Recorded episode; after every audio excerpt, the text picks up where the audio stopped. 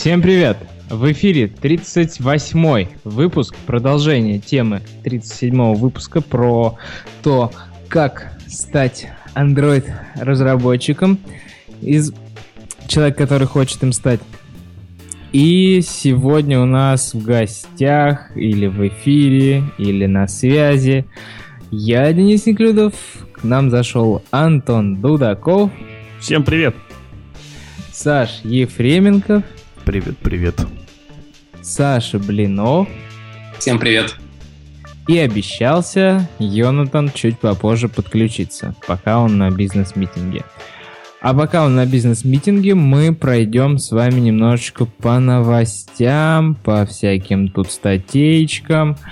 Вот, например, вчера прям мне Степа кинул отличную статейку про RX Java, и она очень хорошо вписывается в тему нашего подкаста. И если вы ничего не знаете про реактивный подход в Java разработке, то это то, что нужно для начала, где прям очень просто объясняется, что же такое реактивщина и как она реализована в RX Java. Вот статья... только название надо сменить, а то она название слишком уж многообещающее. Что анатомия, как она работает. Вот не люблю такие вещи. Писали вы уж статья о том, как этим пользоваться. Ну да, но учитывая вообще масштаб RX Java, то и вводная статейка получилась большой. Но при этом, прочитав это, такой думаешь, а, ну тут всего лишь про это сказано, про, про то, что же такое и как это работает. Но она стоит того, чтобы прочитать ее, если вы еще не интересовались этой темой. И от нее отталкивается начать познавание и пробование мира второй RxJava. Там даже про backpressure умудрились засунуть и рассказать очень-очень очень познавательно. Единственное, что они так. рассказали, в том, что нужно знать еще просто, как работает конкурентное программирование. Потому что люди, кто использует RxJava, забывают про volatile и прочее. И потом выгребают. Ну почему? Почему? Об этом он как раз в самом начале говорит, что э, вот у меня есть вот эта моя библиотечка, я ее написал э, без RxJava, и у меня вот получилась вот такая вот схема. Вот там вот первая картинка, она как раз о том, что вот я так-то, так-то сделал. А если бы я писал ее на RxJava, я бы там сильно-сильно все быстрее и проще написал бы. Э, все было бы... Ну, короче, я бы получил эту библиотечку сильно быстрее, но не получил бы знаний о том, как оно, как оно вообще устроено. Поэтому, да, вы не получите знаний. Так, Подождите, а вы что, меняете значение каких-то переменных э, в RxJava? Какие кейсы с волатильными, с, с volatile полями?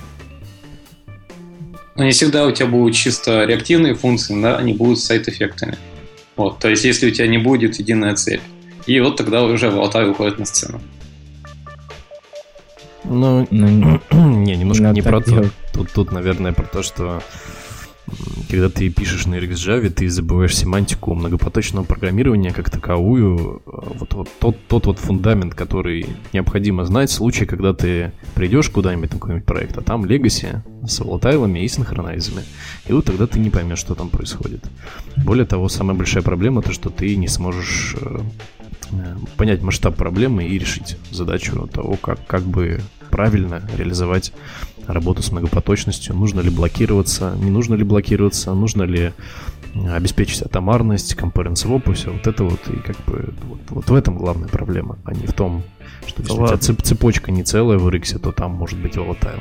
Да ладно, главная проблема в том, что если ты не будешь всего этого знать, э, не сможешь отличить volatile от синхронайза, то ты просто собеседование у Саши Ефременкова не пройдешь.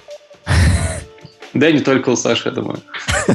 Ну, в общем, да, у любого из здесь присутствующих. У нас Йонатаны говорят, что это не нужно, и алгоритмы не нужно, и нужно просто брать человека и писать код прям прод. Рано, рано, рано. Сейчас обсудим, сейчас обсудим. Моя позиция про, волата... про незнание volatile, что можно прийти на собеседование, не пройти его, узнать, что ты не знаешь, что такое volatile, и уже к второму собеседованию быть готов. Но это дальше чуть-чуть. Так, я хотел а, рассказать... А второе да... собеседование у тебя через полгода, например. Сидишь и куришь полгода.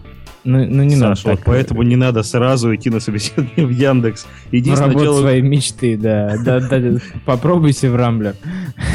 Теперь Рамблер не будут нашими спонсорами никогда обидеться. Ну, а, когда я был новичок, они мне даже не перезвонили после первого собеседования, сказав результат. У меня немножко на них обижен. Понятно, что уже 7 команд сменилось с тех пор, наверное, у них, но все равно. Так, вернемся, значит. Скорее не сменилось, а скорее э, провалилось. Провалилось. Ну, хватит, значит, хватит. да, я расскажу.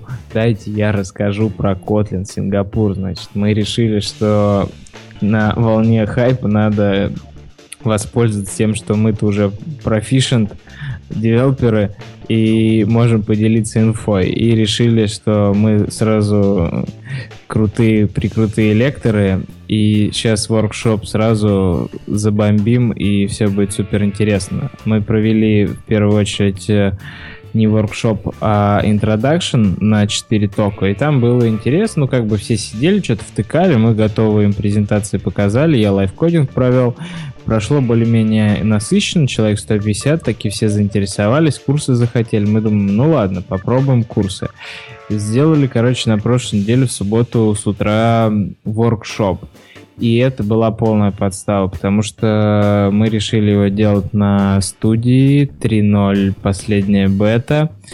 Написали сэмпл с серверным консольным приложением, и все установили, проверили там за неделю до где-то воркшопа, все установили себе все по инструкции прошлись, типа открывают, запускают, а там ничего не работает. Gradle обновился, что-то еще плагин какой-то в студии обновился. Ну, какой плагин в студии? Android плагин в студии обновился.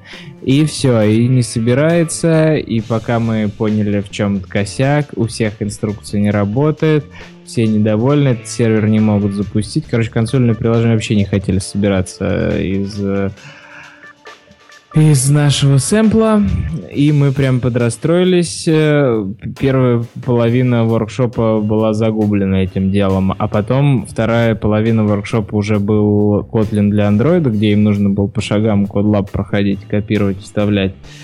И там было, наверное, тяжело просто то, что они не понимали, что они делают, что за вьюхи, что за он-клик что за библиотека Fuel для работы с HTTP, что такое REST, может быть, кто-то не понимал.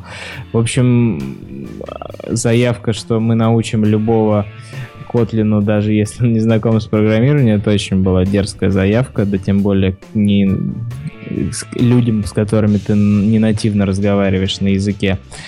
И мы, конечно, были немножко недовольны результатом своей работы, своего воркшопа, но сделали выводы и в следующий раз исправимся. Но мой совет такой, если вы там надумаете воркшоп кто-то проводить у себя в городах, по Kotlin, то сразу отсеете, возьмите только Java девелоперов или людей, которые хорошие разработчики, не пытайтесь сразу, или чисто новичков, которые вообще ни в чем не шарят, просто а, а, разделить их не, не надо совмещать, не надо, не получится ничего хорошего. И никаких бет, вообще никаких canary превью.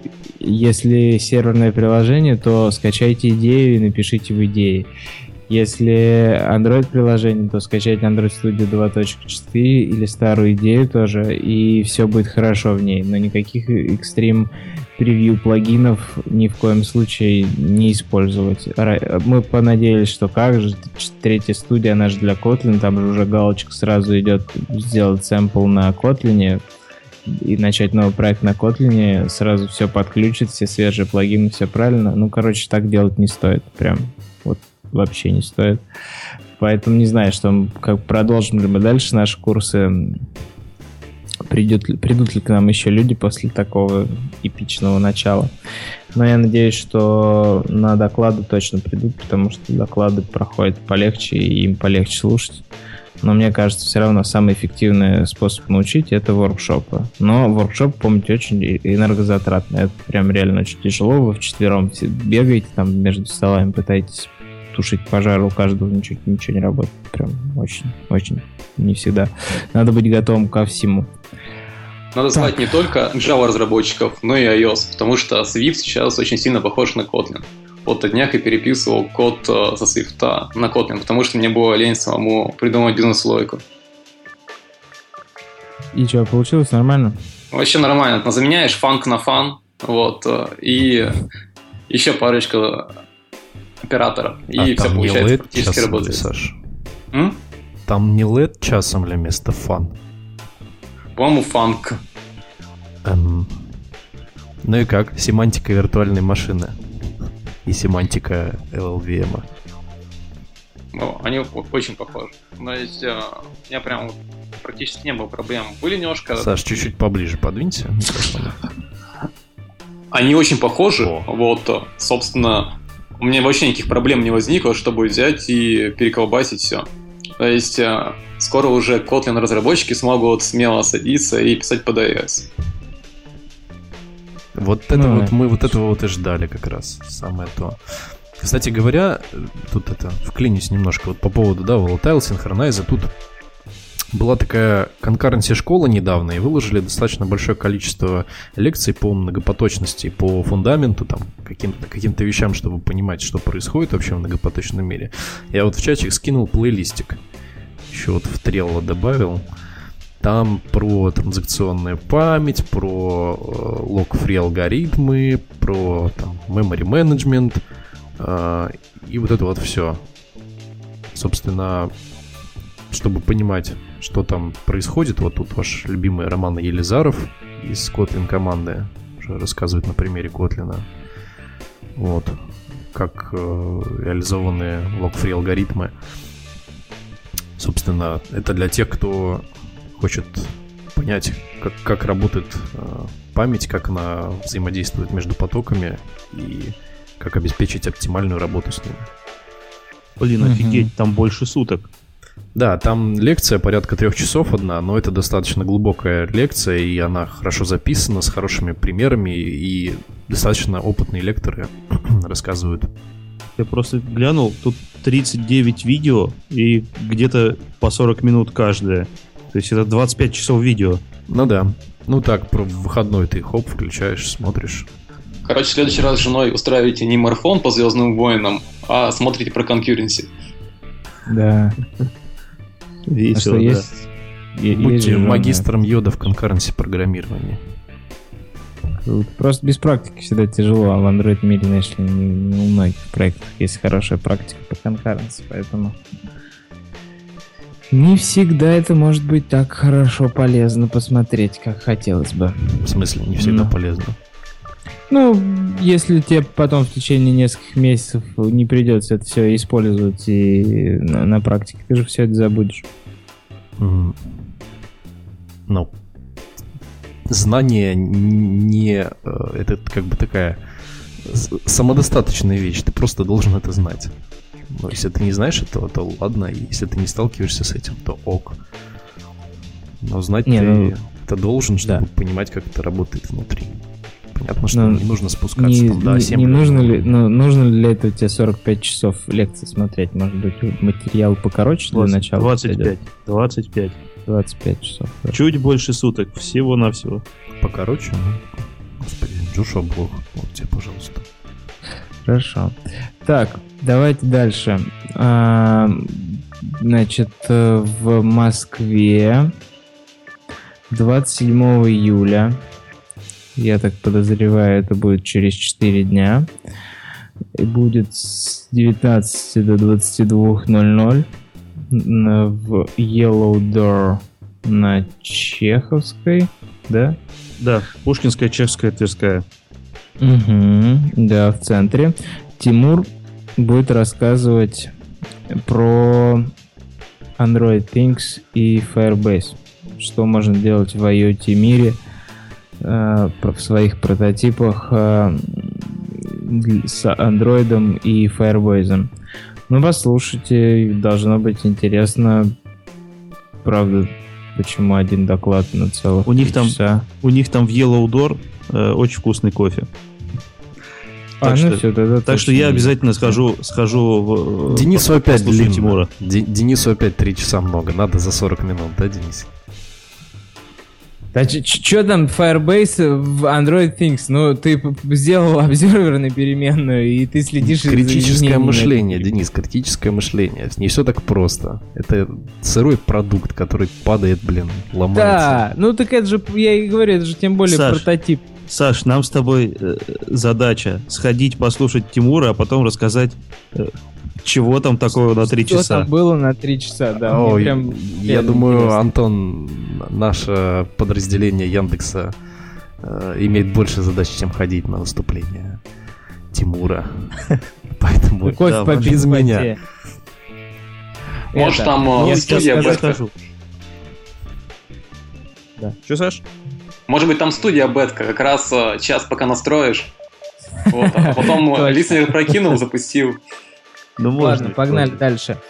Про, говоря про дальше, про наши сферические предметы, которые вы не воспринимаете серьезно, а, Google Assistant выложил примеры Trivia Game — это история про то, как сделать своего ассистента, используя лишь э, X-табличку в документ текстовый без написания ни одной строчки кода. А, и для тех, кто хочет, чтобы их э, офис-менеджерши или еще девушки, которые не заняты работой, производящей полезный труд с точки зрения IT, сделали что-то для вашего приложения, вот можете отправить их на написание ассистента с помощью всего лишь текстового редактора. Это ли не прелесть? Знание программирования. А здесь Google рассказывает, какие технологии под капотом они использовали, чтобы сделать э, в реальности эту парсилку документа и создавание ассистента. Тоже занятная история для тех, кто занимается разработкой под ассистента или там просто Google Cloud технологиями интересуется. А это прям Google рассказывает? Этот чувак, Леон Никольц, он, он, он из Гугла? Да, он Google Assistant Developer Program Engineer. Это из Google, чувак.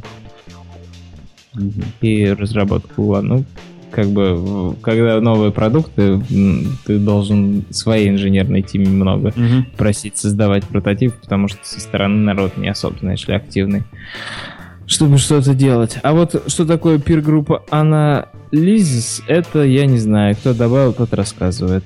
Это я расскажу. Google Play куча приложений, которые очень похожи между собой. Например, существует там по 20 будильников, и в некоторых из них может закраться какое-то вредносное ПО. Вот. И чтобы обнаружить такие программы, Google использует машин learning. Он группирует, например, все календарики вместе, вот, и потом смотрит. Если один календарик просит э, запрос на аудио, то значит что-то с ним не то. Таким образом, э, Google планирует больше ужесточить политику относительно вредносного ПО в своем Play Store. Ну что, календарик хочет проиграть звук, напоминание. Ну да, он какой-нибудь там супер мультимедийный. Короче, непонятно. Мне больше просит. Ну смотрите. Эм, может записать, как, как ты записать. Ну ладно, да, то есть, например, он может... бросит или смс, это уже понятно, что... Ну да, и либо, например, как э, делает у нас Инстаграм и Фейсбук, берет доступ к микрофону и потом э, слушает, о чем вы говорите, и показывает рекламу. Что? Реально. То есть э, я реально такое замечал. Один раз мы собрались с ребятами, поговорили про банк Тинькофф. И мне сразу же в Инстаграме вылезла реклама банка Тинькофф. Вот, и было множество таких совпадений. Ну смотри, ну вот эта штука, она же не поможет отловить именно в Инстаграме. Санек, потому ты, что... Ты сейчас в Инстаграм... шапке сидишь с фольги. Все нормально? Все нормально. Оно не поможет, потому он что... BlackBerry купил. Инстаграм, он же, э, он же, ему по-настоящему нужен микрофон. Ну, то есть он же пишет там всякие видюшки. Нет, в смысле, с Инстаграмом-то это ок. То есть тут без микрофона ты не обойдешься. А если в каком-нибудь другом приложении, которое, по сути-то, и не нуждается в микрофоне, есть э, доступ к микрофону, значит, тревожный сигнал. И после этого это приложение будет направлено на такое более доскональное ревью в Google. На самом ну, деле это... Конечно, на самом деле конечно. это уравновешивание как раз ревью в Apple Store, то, что оно проходит такое не априори, а постериори.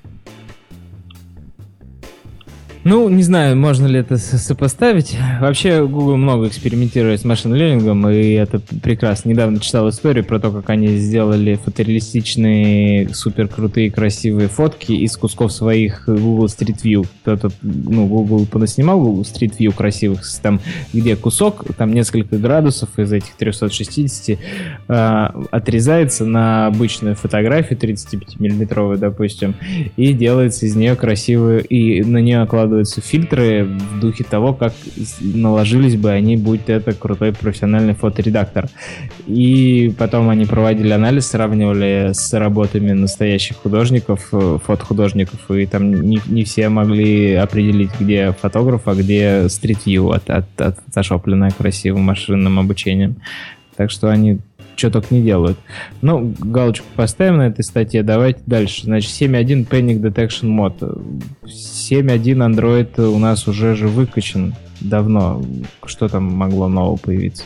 Там добавилось то, что некоторые приложения берут и блокируют кнопку Back. Вот, и из приложения нельзя выйти. И теперь Google добавил Panic Detection Mode. Когда пользователь очень часто начинает нажимать на кнопку Back, то его хардварно выкидывает э, на экранчик лаунчера минуя все ваши листенеры в приложении. Какая интересная статья, спасибо. Множественное, множественное нажатие на бэк э, равносильно нажатию на home? Ну, примерно да. Вот а если да. у меня болезнь Паркинсона? То, наверное, нужно будет уже включать Stability мод. Да, Или там показывают галочку то все, все равно ты, если... Так нет, все равно, Саш, ты на бэк вернешься, если нормальное приложение, и ты если... случайно просто много раз нажал. А, а, а Home тоже, типа, такие злодеи все перехватили. Home перехватили, Recent Apps перехватили. А Home как? ты не перехватишь. Да, вот и я так думаю, как ты последнее приложение перехватишь. Ну, там конкретно именно Key-Event, Key-Codback рассматривается. Ну, духом, да, понятное дело, его не перехватишь. Ну ладно. Мне вообще нравилось, э, была когда-то в каком-то Cyanogen моде, я уже не помню, сейчас, наверное, такого нету, что можно было попросить на долгое нажатие назад убивать приложение. Вот это было прекрасно. Подержал назад, и приложение выгрузилось. Да-да-да, оно тебе потом данные все убило в этот момент. Ну это же форс-стоп, Денис. Конечно. Стрёмно, Обожаю форс-стоп. Стрёмно. Так, что там? Вартан ушел из Square. Это же там еще дальше в, Твиттере опросники, типа, где будет теперь э, работать Джейк? В Пенсильвании или в Пенсильвании? Ну, в, в своем городишке, город называется, где он Вартан. живет. Ты вот такой армянский манер назвал. В Питтсбурге он живет. Вартан, да, Жентос, Жентос. Так, непонятно, в общем, куда он ушел. Интересно, Но... что он теперь будет жить. На звездочке а на гитхабе. Там такая по этому Знаешь, поводу активность, да, в вот, Твиттере везде. Вот такое ощущение, будто багов вот, в их проектах нет, кто это все пишет. Вот да, у нас тоже есть баги. Ну, ушел и ушел. Ну, фиг с ним как узнаем, скажем. Или не скажем. Давайте дальше. 267 комментариев, 305... Главное, ретвитит. Э, и 1000, 2000 лайков почти. Люди рады, одобряют. Говорят, молодец, хватит уже кормить этих дармоедов, которые разрешали себе open source и делать их известными. Никто бы не знал Square, если бы не было Джейка в мире Android. Это же правда. Да, это хватит кормить Техас. Это HR налайкали просто. Да, да, с HR не понятно. Я вообще думаю, что он в Google идет. Посмотрим, конечно, что там окажется. Из декана Kotlin, да, писать? Мне кажется, что его, да, уговорили, сказали, давай, сынишка блудный, приходи, мы теперь более демократичны к open source, и будешь у нас тут делать, что хочешь, вот тебе трон, вот тебе... Мы более демократичны к open source, но в то же время в support library не даем фичи впиливать, а только баги фиксить. Ага, конечно. Ну, вот я говорю, давайте дальше. Да. А, так, значит, а, И эта тема должна была нас подвести к тому, что Джейк-то, наверное, не дурак и читал наш прошлый выпуск и видел объявление о том, что на свете есть одна компания, она конечно, не является мировым лидером авиаперевозок, там, моментальных платежей, свой э, альтернативный вариант альткоин не сделал какой-нибудь форк биткоина и не даже и Sony дел, не проводит свои чтобы собрать денег. Зато они профессионально делают... Может, они нефть дизайн. качают? А, да, точно, они еще не качают нефть, да. И делают мобильное приложение. И в Redmond Robot компанию, о которой мы сейчас говорим, требуются Android-разработчики. Тут, кстати, у них в Москве офис, и там они даже макбуки дают. Но это же Москва. В Москве MacBook не дай, обидишь человека просто. Словно в метро попросишь его проехаться. И обещают наикрутейшую команду, топовые заказчики, хайповые стек технологий. А я не знаю, как люди воспринимают хайповые стек технологии. Они идут туда а, радостнее или не радостнее, когда видят Kotlin, Clean Architecture, Moxie, Dagger, RX, а, все дела. Или они Сначала такие, идут радостные. Я чё... Сначала идут радостные, приходят, садятся и понимают, что радости там нету. Да, неправда. Как все наоборот приходят. Старый друг лучше новых двух. И так э, с таким девизом можно и сидеть на лоудерах и синтасках. Да, а, а я не, не буду. Я не, я, про, не буду... я не про плохие технологии, а про старые технологии имею в виду и новые. А, а я не буду, а я не буду заступаться и, и или хаять этот подход. Я считаю, что Redmond настолько большая компания, что там столько вока... э, проектов, что хватит э, на любой стек технологий и переживает, что если кто-то не любит Kotlin, а любит э, что-то по, по, классически, по классике, то, пожалуйста, он найдет себя и там. Поэтому подробности, в общем, в вакансии тем закрыли. Redmond Robot Будем надеяться, что Джейку дадут деревянный стол и ЭВМ от компании Яблоко. И два стула. Да-да-да. Два стула? И, и, и, и пожалеют его, дадут MacBook 15 прошлого года. А ну да, два стула. Это... В той загадке. Ой, ну тебя. Давайте. Да, давай дальше. Значит, все, переходим к основной теме. Что же нам делать, с, будучи джуниорами? И я хотел тут с вами поговорить на тем, что, может быть, нам имеет смысл вообще просто перечислить основу. Вот вы, вы, вы, вы так хорошо сказали, что нужно знать э, что-то более фундаментальное, чем фреймворк Android Junior, это мы, это мы обозначили, хорошо, но мы не обозначили скоп, что значит знать. До, до какой степени глубины человеку нужно закопаться, чтобы чувствовать себя уверенным и пойти на собеседование. Вот, допустим, начинаем от простого. Он видит Retrofit. Он такой, угу, что там за HTTP клиент? Угу. Разобрался более-менее, что там OkHttp, как Retrofit генерит э, обращение к HTTP. Потом такой, а как же работает ок HTTP? Такой раз, угу. А как работает HTTP протокол? Угу. А как открывается сокет там в Java? Угу. А как работает? И дальше он вообще до, до какой степени ему нужно закопаться, чтобы э, не бояться интервью, по вашему мнению?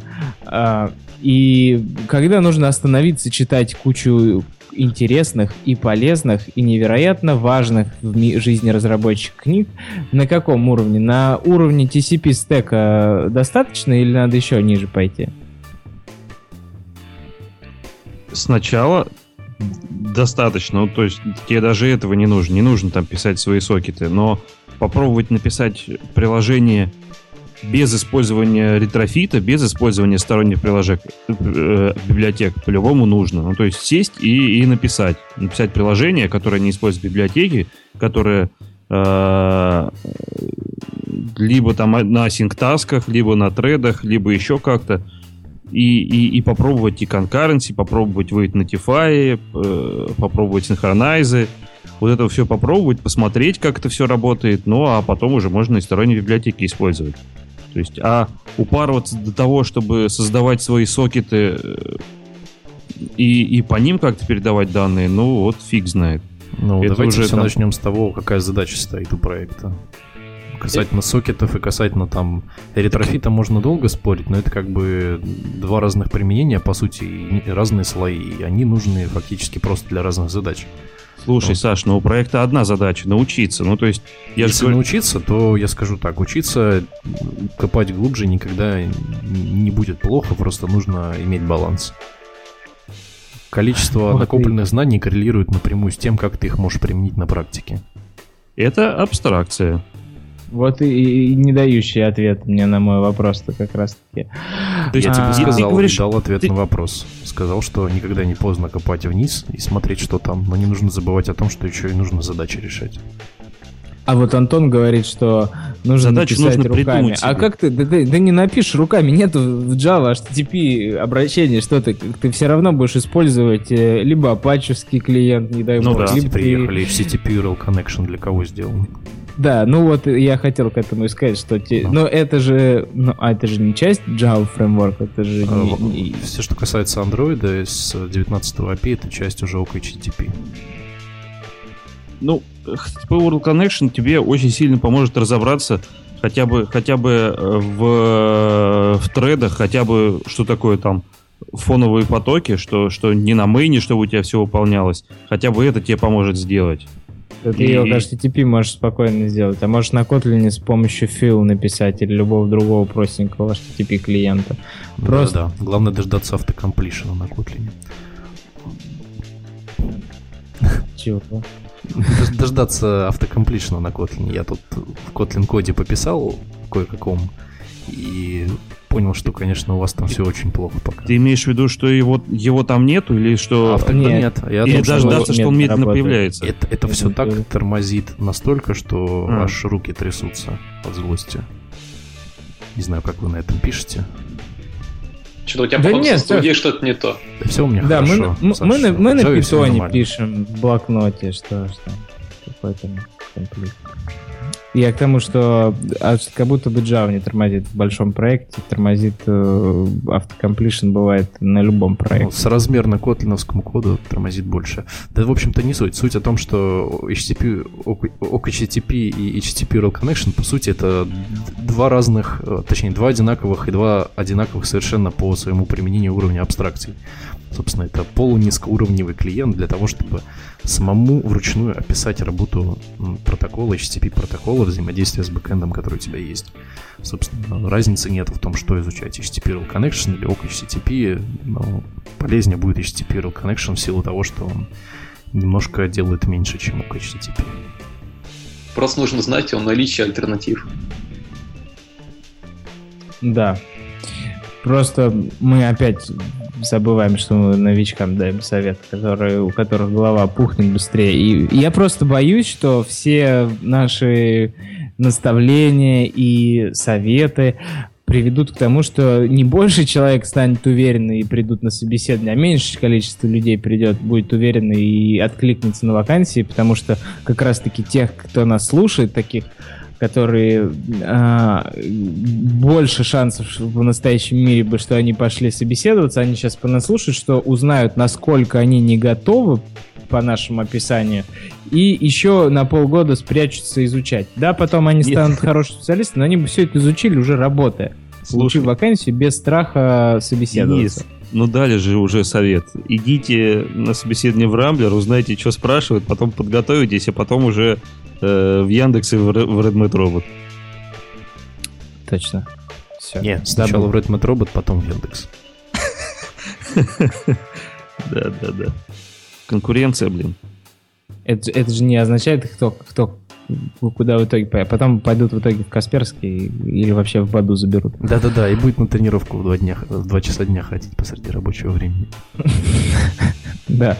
Так, давайте посмотрим, как не надо проводить интервью. Тут у нас есть ссылка прекрасная. Чувак, походу, на серьезке написал эти вопросы, что он считает это действительно важным, что нужно знать, и например, как там прочитать private storage в, в, в устройстве. И тут как... бах, у него ошибка. Где ошибка? Private storage. Ну, что на Unreal Unrooted Device, ну, что, короче, на нерутованном девайсе не, невозможно прочитать private storage. Возможно. То есть, когда ты, когда ты делаешь ADB shell, ты делаешь э, run s и потом имя пакета и ощущаешься э, в, в private storage своего приложения. А еще вот более того, все. ты можешь забыкапить весь приват storage и всю дейту, которая хранится на основе этого пакета. Да, да. Но это только то, что касается, если у вас приложение debuggable. Ну да. Чтобы ты в другое приложение таким макаром не зашел через ADB. И дальше он тоже какой-то про маппинг спрашивает. Боже мой, зачем джуниору знать или там, если человек не релизит про пускацию, про маппинг, то уже дальше... G-Rebel. G-Rebel. Зачем? Да, да, спрашивает, э, вообще это как вообще бы... Вообще нафига спрашивать про Вот Don't Keep Activities можно спросить в контексте типа, смотри, есть э, в дебаге Don't Keep Activities. Как ты думаешь, как это повлияет? И просто дальше слушаешь, знает человек про жизненный цикл Activity, про, про Stack Activity? И так это же про... можно спросить в другом контексте. Когда ты его будешь спрашивать про жизненный цикл, и когда ты будешь да. его спрашивать, а зачем тебе сохранять э, стейт своего Activity и как его сохранить? А зачем? Он тебе, ну, когда, если тебе э, чувак, с которым ты общаешься, скажет, что типа, ну вот его система может убить твою активити. А, а как симулировать это поведение, чтобы узнать, как оно? И вот он либо скажет, либо не скажет. Дальше тут Саша заценит, он советует использовать библиотеку парселер для того, Я чтобы вот писать. Ни слова про то, что это приватный протокол сериализации, его нельзя персистить на диск, ни слова о том, что это совершенно два разных подхода, о том, что был вообще не должен заменять был. Об этом ни слова. У нас только performances reasons и все вот это вот. Мы исполь... И мы используем библиотеку. Вот это вот вся суть вот этих вот статей. Тут, к слову, о знаниях о том, как должно работать и для чего нужно. Дальше он вообще добивает, говорит, расскажите мне про Геррит. Я скажу, про кого тебе рассказать? Что такое Геррит? Я первый раз, например, услышал про Геррит. Я знал, что много разных код-ревью тулов, но зачем я должен знать это, Геррит? Э, ну, это основной э, ревью тул в ООСПе. А. Ну, опять же, зачем об Кто этом... там живет? Если, если ты собеседуешь чувака, который будет тебе фреймворк разрабатывать, то было бы неплохо, чтобы он знал Геррит, конечно. Будет странно, если он его не знает. А просто так, ну вот хрен его знает. И вообще, чуваки, зачем вы у себя используете Геррит для, для обычного приложения? Ну вот нафига? Если вам что, гитхаба не хватает? Дальше еще интереснее ниже Геррита. Про ГЦ там вообще угар полный. А там что? Почему? Я, Кидает из стороны я, в сторону. Я не дочитал, не, не прочел про ГЦ там что. Там, в общем, про, про ГЦ угар о том, что, ну, короче, мы переворачиваем экраны, у нас тут много объектов аллоцируется. Ну, и, в общем, мы жмем э, инициировать ГЦ, и у нас все это собирается. Это вы должны знать. А еще ли Кеннери, вот он помогает решить проблемы того, что у вас могут быть утечки. Погоди, куда мы жмем? Intate GC. Это есть в дебагере такая штука. А, а, типа, типа, а зачем мы это жмем? Типа, чтобы потом посмотреть, что у нас убралось или не убралось? Because you can. А, ну, вообще, короче говоря, честно сказать, я не знаю, кто эту статью добавил. Я нашел. Так ты чё? Я ее, думаешь, я ее где? А, выкопал из каких там подворотней? Я ее с прошлонедельной этой вытащил, с Android Weekly. А, ну да, спасибо, авторитетные источники. Я уже отписался как 4 месяца назад, после того, как вы там про Kotlin начали заварушку эту вот, даже пораньше. Там такая жизнь в общем, началась. Не статья, а золото. А золото. Там, кстати, кажется... вот ниже-ниже есть про контекст из application context. И он говорит то, что использование application context создает memory лики. А, просто так, да? Опа. Да. Ну, то есть на- наоборот. И еще описывает почему. А как он общем... описывает почему? А почему? Интересно, с его стороны application context создает лики. А он говорит то, что application context, он э, редко дестроится, вот, и поэтому, если вы ресурсы там э, создаете, используя application context, то они будут оставаться. Ага, и у тебя где-то с фоном сфоркнулась вторая виртуальная машина, которая контекст этот сидит, сидит и держит. Наверное, Я даже надо просто скажу, надо редко... Ини... Слышишь, а, надо initiate GC нажать просто, видимо, чтобы все, все поправилось. Пользователям своим тоже скажи, подключите телефон к компьютеру и нажмите initiate GC. Ну Короче, Да. Да, Денис, Прикольно. похохмил ты. Поха- Я, я пр- провалился в понедельник, когда увидел это. Думаю, боже мой. Ладно, давайте хорошую статью. Вот э, откройте репозиторий на гитхабе из следующей ссылки. Он поприятнее будет. Там у него 1600 лайков, и, в принципе, неспроста. Он собрал много полезной информации, У которая Реалма тоже действительно... много лайков. У кого? У Реалма. Ага. Ну, он тоже А, много чего собрал Реал. Много крашей там и прочего. Но выглядит его описание пополезнее, поинтереснее. Например, как имплементирован string builder, чтобы избегать immutable string allocation problem. Спрашивает он э, в одном из вопросов. Кстати, ответ на это все не дает. А, Что такое unboxing и autoboxing неожиданно рядом? Ну, то есть по Java хорошие достаточно вопросы. What is Java priority queue? что такое дизайн паттерны. А, По андроиду вообще прям перечислено очень от души все. Прям, прям difference between view.gone and view.invisible.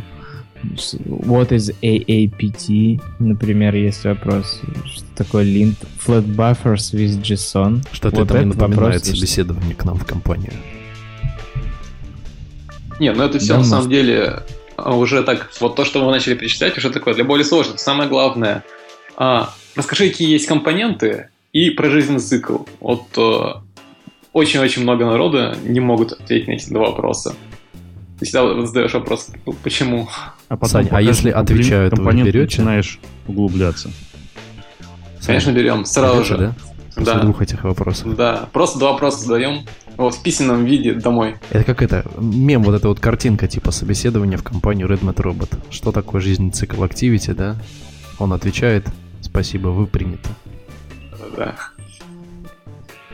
Ну, в общем, репозиторий, я считаю, хорош для ознакомления. Если видишь какое-то слово в этом репозитории непонятно или не знаешь приблизительно ответ на вопрос, то хороший повод э, пойти и почитать. Но это не означает, что надо все на зубок знать и верить во все. Что здесь спрашивается. Но получше, чем то, что мы видели в предыдущем, мне понравился сборничек. Потому что на самом деле мало кто так вот систематизирует все эти вопросы. Обычно там у интерьеров есть свой списочек, и все, и они никуда не выкладывают. Тут даже есть, как вы любите, вопрос, что такое transient and volatile modifiers. Ух ты. Что такое рефлексия. Сейчас Саша звездочку поставит. Я уже Он поставил. уже форкнул. Пошел про парсел, был правильный Pull request заслал. Да, да. Вот. Может ли статичный метод быть перегружен в Java? Вообще вопрос про, перезагру... про перегрузку. Есть что такое перегрузка? Что такое синглтон? А там сверху Опа. есть overwrite из overloading. Ну, я считаю нормально. Я считаю, что вот вам для ознакомления, ребята, прям таки прям таки то, что доктор прописал для Вообще, начала. Это, это сильно похоже там на те списки вопросов, которые я видел там у разных, у разных людей, и на мой список вопросов это тоже похоже, но мой сильно-сильно меньше. Но обычно, Ну когда да. оставляешь список вопросов, это такая некоторая эпсилон-сетка, которая покрывает всю область. Вот и тут она, Она очень как обычно подробная. выглядит? Оно вот ты собеседуешь человека, если он э, э, вот кота за хвост тянет слишком долго, то ты это и, и четверть своей вот э, сетки, которая у тебя прописана, не успеваешь спросить. А если человек правда. быстро рассказывает, ты все успеваешь вроде как спросить и даже немножко за жизнь поговорить. Вот, вот. Вопрос, который, который я задаю чаще успешным кандидатам. Э, как ты развлекаешься, как проводишь свободное время? Про хобби, еще про вот это вот. Потому что ну, если чувак не очень успешно, ну, неуспешно проходит, и он все это долго-долго тянет рассказывать, то я просто не- не успеваю ему задать этот вопрос. А вопрос, он мне всегда интересен. А если он, а, Антон отвечает, я катаю на велике и живу в Долгопрудном, что ты говоришь ему в ответ? Вы приняты. Че тут думать-то? Почему? А он подкасты записывает по выходным дням. Это э, и подготавливает темы для подкастов. Это, между прочим, позитивный ответ. Ну, да. Антон пришел а вы спрашиваете себе про собеседование. Вы спрашиваете кандидатов, слушают ли они подкаст или нет? Ну, я немножко стесняюсь прям так спрашивать, э, но я спрашиваю... Э, они сами обычно это дают о себе знать, что они слушают его. Ну, не знаю, мне не говорят. Я спрашиваю, что, а как вы учитесь, откуда вы черпаете информацию, как развиваетесь? И тут люди там говорят, там, читаю статьи, читаю книжки, там, еще что-нибудь, там, хожу на конференции, э, и очень редко кто говорит, что да, я там подкаст слушаю. Угу. Ну, потому что вы у нас вакансии еще не размещали. Надо разместить, и сразу полегче. Так, а что-то вот нам никто, кстати, как-то эту тему мы только скатились в холивар о том, нужно ли знать э, алгоритмы или не нужно знать алгоритмы в подкасте. Но, а так толковых вопросов по собеседованию, по интервью, в принципе, от слушателей и не было. Да, по поводу знания алгоритмов. Тут Йонатан накидывал, да, вот он скоро придет, и мы обсудим, наверное, здесь этот вопрос. Да вот я тоже жду, думаю, когда же мы сейчас еще разочек напишем. Можем пока начать вот такой вопрос, я пока накину, пока нет Йонтона. А, в каком возрасте человек должен начать учить программирование? Чем раньше, тем лучше. Ну, в общем, да, да пофигу. А, Просто когда захотел, тогда и начал. Специфика человеческого организма такая, что чем старше ты становишься, тем меньше твой мозг имеет свойство растягиваться. Тем раньше, чем раньше ты его начнешь растягивать, тем больше информации ты можешь усвоить. Ну, На самом есть... деле, да. можно начинать прямо с первого-второго класса. Вот uh, Redmond Robot стартанул школу Codewars. Вот, и там uh, учат ребят uh, как раз второклассников. Вот вроде как неплохо заходит. То есть не как мы начинали с вами учить э, там с пятого класса, а прям вот хардкор с второго, вместе с английским. А чему их учат-то? Визуальному программированию? Ну, алгоритму. Тем самым, который Саша спрашивает. А им интересно? Саша алгоритмы не спрашивает, Саша Java спрашивает. А, а им интересно? Я спрашиваю алгоритмы. А иногда, там игровая... ладно, я тоже спрашиваю иногда. Игровая механика. Вот, поэтому интересно. То есть там роботы ездят, поворачиваются. Нужно робота куда-нибудь загнать. Вот, ну и там, да, ну плюс э, детям же маленьким, ну, второй классом нельзя много на за компом сидеть. Поэтому там не только именно то, что они сидят за компом, а еще там часть э, процесса прям в классе алгоритмы разбирать. Ну, в общем, такая интересная штука. Вот, то есть роботов начинают готовить прямо со второго класса. Ну вот здесь я хотел сказать как раз про а, про то, что вот эта вся IoT мыльная опера, которую мы с вами иногда тут я начинаю, и никто меня не поддерживает, она вся как раз таки интересна не тем, кто тут в продакшн собрался с IoT лампочками, а тем, кто собрался в продакшн как отец э, своих детей. И э, вот игра с физическим миром и пересечением физического мира и программирования как раз-таки осуществляется между тобой и ребенком с помощью всех этих лампочек, которыми можно мигать, закидывая в Firebase переменные. А, потому что это легко, это сделать очень просто с точки зрения там каких-то высоких навыков программирования, и при этом визуально ребенок видит результат своего труда, чем папа написал приложение Android, которое имеет биткоин кошелек и позволяет переслать деньги. О, какой веселый, еще у него есть виджет. Вот, это скукотища. И консольное приложение, папа, папа сервер-сайт, это вообще просто грусть печаль для ребенка, ничего не понимает, что происходит. А, отдает тексты другому устройству, которое запрашивает тексты. Какая скукотища. А машинка едет по Bluetooth, вот это я понимаю, вот эта тема. Или лампочка мигает, когда я сажусь на горшок. Вот, огонь просто. И э, как раз-таки, почему вы, взрослые люди, должны изучать все эти IoT-штучки, потому что это не только интересно вам, но и вам интересно играть с вашими детьми. А, и это как раз-таки вот одни из первых шагов, которыми вы можете заинтересовать свое чадо, постигать азы программирования, а потом он уже пойдет в game development или в server-side development, если совсем по-жесткому. А для начала вот помигать лампочками и машинкой поуправлять по Bluetooth. Это ли не прекрасно?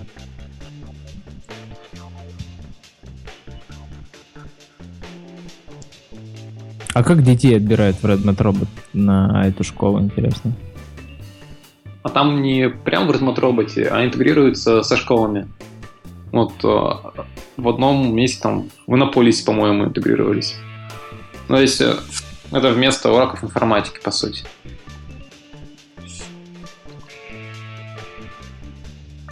Ну, понятно. Это хорошо. Ну, от, просто я думал, что им тоже нужно пройти какое-то собеседование, чтобы начать изучать. Это будет подстава, конечно. Что еще и тут собес нужно пройти. Вот. Ну в школе же собесы проходят по распределению, какой класс там, математический или гуманитарный. Ну да. Тут вот спрашивают про Big O и обход красно-черного дерева. Спрашивают ли вы джунов? Я не спрашиваю, я честно отвечу. Когда мне давать, я не спрашиваю. А ну, в Яндексе, мне кажется, Ян... спрашивают. В Яндексе бывают задачки на обход дерева. Бывает. Ну, но это, наверное, не Скажем про так, у нас в Яндексе, давайте, чтобы ясность внести, да, у нас в Яндексе есть э, 4 секции э, собеседования. Это, в частности, на позицию Android-разработчика. Первая секция — это Java, вторая — Android, третья — это э, архитектура, и четвертая — это алгоритмы. Все секции длятся по часу. Соответственно, в каждом из тебе задают рандомные вопросы, рандомные э, собеседующие. То есть вот э, тебе не нужно бояться из-за того, что там тебя спросят какой-то дебильный вопрос, и тебе потом с ними работать. Да, тут к слову. Вот. И, соответственно, четвертая секция алгоритмов, зачастую она себя включает вообще работу с деревьями в том числе и понимание того, что такое Big O э, и всего, что нужно для понимания структур данных, э, чтобы э, осваивать алгоритмы корректно. Вот. Вообще тебя могут и на задать, ну, и на секции по Java тоже вполне себе могут попросить написать э, написать программку и решить какую-то задачку. Что логично, потому что структуры данных в Java реализованы э, определенным образом. Конечно. И это конечно. не отнимает э, того, что тебе нужно знать это. Да-да-да. Ну, то есть это касается и структур данных, и э, это касается и конкуренции, что, ну, могут попросить, да, реализуйте там такую-то, такую-то работу двух потоков. Или трех. Трех? Зачем? А что сложно обойти красно-черное дерево? Это же не сбалансировать его. Тут обойти-то... Ну, тут, в принципе, обойти дерево, неважно, какое оно. А, это может, возник... это может возникнуть затруднение с этим, да? А вообще, ну, как бы вот, если мы говорим, все, все, все вы сейчас говорите о, об алгоритмах как об одном целом. А давайте поговорим о сложности алгоритмов. Насколько сложные задачи дается для решения. И все боятся, там дают задачи по программированию. А, а другое дело, если там дают реально хардкорные задачи, которые достаточно сложные для раскручивания, и причем там даже самое брутфорсное решение тоже не сразу приходит на ум. А другое дело, когда дают простое, и там, который еще в несколько шагов можно самому дойти до оптимального решения. Тут есть э, несколько таких, э, ну, с нескольких сторон на это можно посмотреть. Во-первых, на какую вакансию человек претендует. Ну, в зависимости от того, на какую вакансию, могут дать э, разные сложности задачу, разные сложности вопросы. Это во-первых. Во-вторых, э, есть такие задачи, которые, у которых есть простое решение, ну, то есть простая формулировка, что там, сделайте то-то, то-то, а потом у тебя идет усложнение 1, усложнение 2, усложнение 3, и вот изначально задача сформулирована очень просто. Ну, прям вот очень просто. И ее можно быстро написать, быстро решить и не предусмотреть разные-разные э, потом усложнения. Ну, не, ты просто не предусматриваешь, ты вот, как ты говоришь, решаешь брутфорсом, самым простым и очевидным способом. И все. Потом у тебя идет какое-то одно усложнение. И ты понимаешь, что если бы ты изначально написал задачу по-другому, тебе бы сейчас было сильно-сильно проще это сделать. Потом следующее, следующее усложнение, следующее усложнение и так далее. И вот в зависимости от того, сколько усложнений ты успел решить, э, в зависимости от этого как раз уже и определяется твой уровень. Уровень, ну, на, на какой ты прошел вот конкретно эту секцию. И вот это вот, этот подход мне нравится больше всего, когда ты можешь понять, э, э, как человек вообще думает, он вообще думать умеет, рассуждать, вот про критическое мышление Саша говорил, я помню. Вот. То есть как он может именно вот вникать в задачу и придумывать какие-то решения. Ну да, по поводу критического мышления стоит заметить, если у разработчика его нету или мало, то это уже наводит на определенные мысли, как, как так задачи решаются тогда. Потому что да, да, да. критическое а мышление это... у нас наше все. Это важно, и даже когда ты спрашиваешь про Android, что, э, чувак, а вот как реализовано то-то, то-то? А я не знаю. Ну окей, не знаешь и не знаешь, ничего страшного. Как бы ты реализовал? Как ты считаешь, что как было бы неплохо реализовать? Ну вот я считаю так-то, так-то. А вот почему? Объясни. А вот э, на самом деле оно реализовано не так, как ты предложил, а вот так реализовано. Как ты думаешь, почему? И вот такие вещи, когда человек начинает рассуждать, его же можно, ну, то есть, не беда, что он там чего-то не знает. Беда, что он рассуждать не может. Вот это тогда может быть беда. Ну, то есть правильный ответ на вопрос, э, если ты не знаешь, я не знаю, давайте попробуем придумать вместе. Да. Ну, конечно, не, не для всего не молчать, прокатывает. Да. Какие-то вещи нужно знать. Ну да, с чистой головой пришел такой и говорит, сейчас я все придумаю. Сейчас. Вот есть, сейчас я вам есть, тут SDK и, на Kotlin напишу. Как вот... Да, и вот, Kotlin. Есть такие ключев, ключевое слово синхронайз. Как вы думаете, ну вот, вы знаете для чего оно? Нет, не знаю, но сейчас придумаю. Да, типа того.